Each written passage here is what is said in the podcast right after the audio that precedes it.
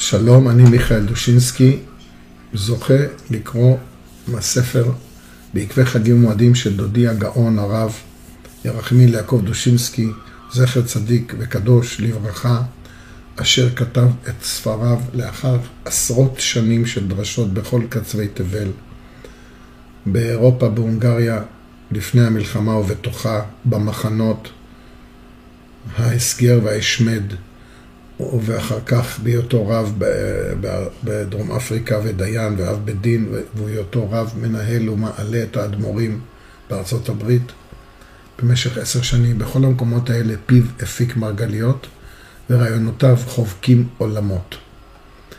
אומר הדוד, צריך לשים לב תמיד לתחילה ולסיום. תחילה וסיום.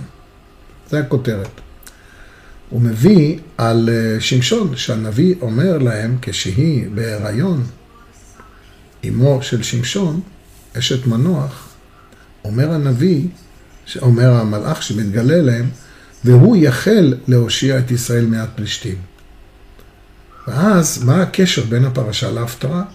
אומר הדוד, קראנו בפרשתנו, זאת חנוכת המזבח, ביום הימשך אותו. משה רבינו הוא המקים והמסיים והחונך את המשכן. מקים, זאת אומרת, הוא זה גם שהתחיל. הוא התחיל, אבל הוא גם הקים, וגם סיים, וגם חנך בעצמו את המשכן. ובהפטרתנו, אנו רואים שאנחנו קוראים אודות שמשון הגיבור, המתחיל להושיע את ישראל מיד פלישתים, מתחיל. שם אנחנו בפרשה, זאת חנוכת המזבח, חונכים, מסיימים. אומר לנו הדוד, הרבה עמל עבודה, מלאכת מחשבת, הושקעו במשכן עד לשלב חנוכת המזבח. התרמת חומרי הבניין לעבודת המשכן, עבודת בצלאל וכל האחרים שהיו שם. ציווי הקדוש ברוך הוא ביד משה איך לעשות כל דבר ודבר. קורבנות הנשיאים שאנחנו קוראים גם כן בפרשה.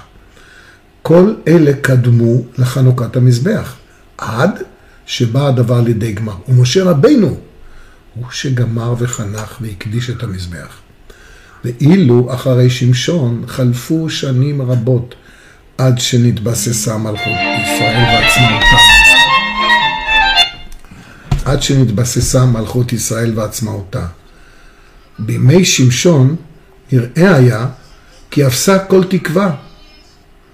אבל בא שמשון ויחל להושיע את ישראל. הגם שלא גמר, אבל התחיל. במותו אנחנו יודעים, הרס את בית דגון. אך הפעם, זקני, אך הפעם. אבל משכן לא הקים ולא חנך.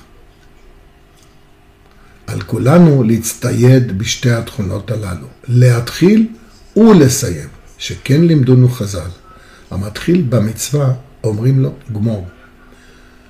שנזכה כולנו, כדי שנוכל לגמור יחדיו ואז לשיר, אז אגמור בשיר מזבור חנוכת המזבח. איזה יופי, הוא לקח את המילה לגמור ואת המילה חנוכה, שמוצאים אותו בפיוט המפורסם של מאוס צור, וזה חנוכת המזבח, שהייתה לנו כאן גם כן חנוכת uh, המשכן. שנזכה כולנו לבניין בית המקדש במהרה בימינו, אמן סלע.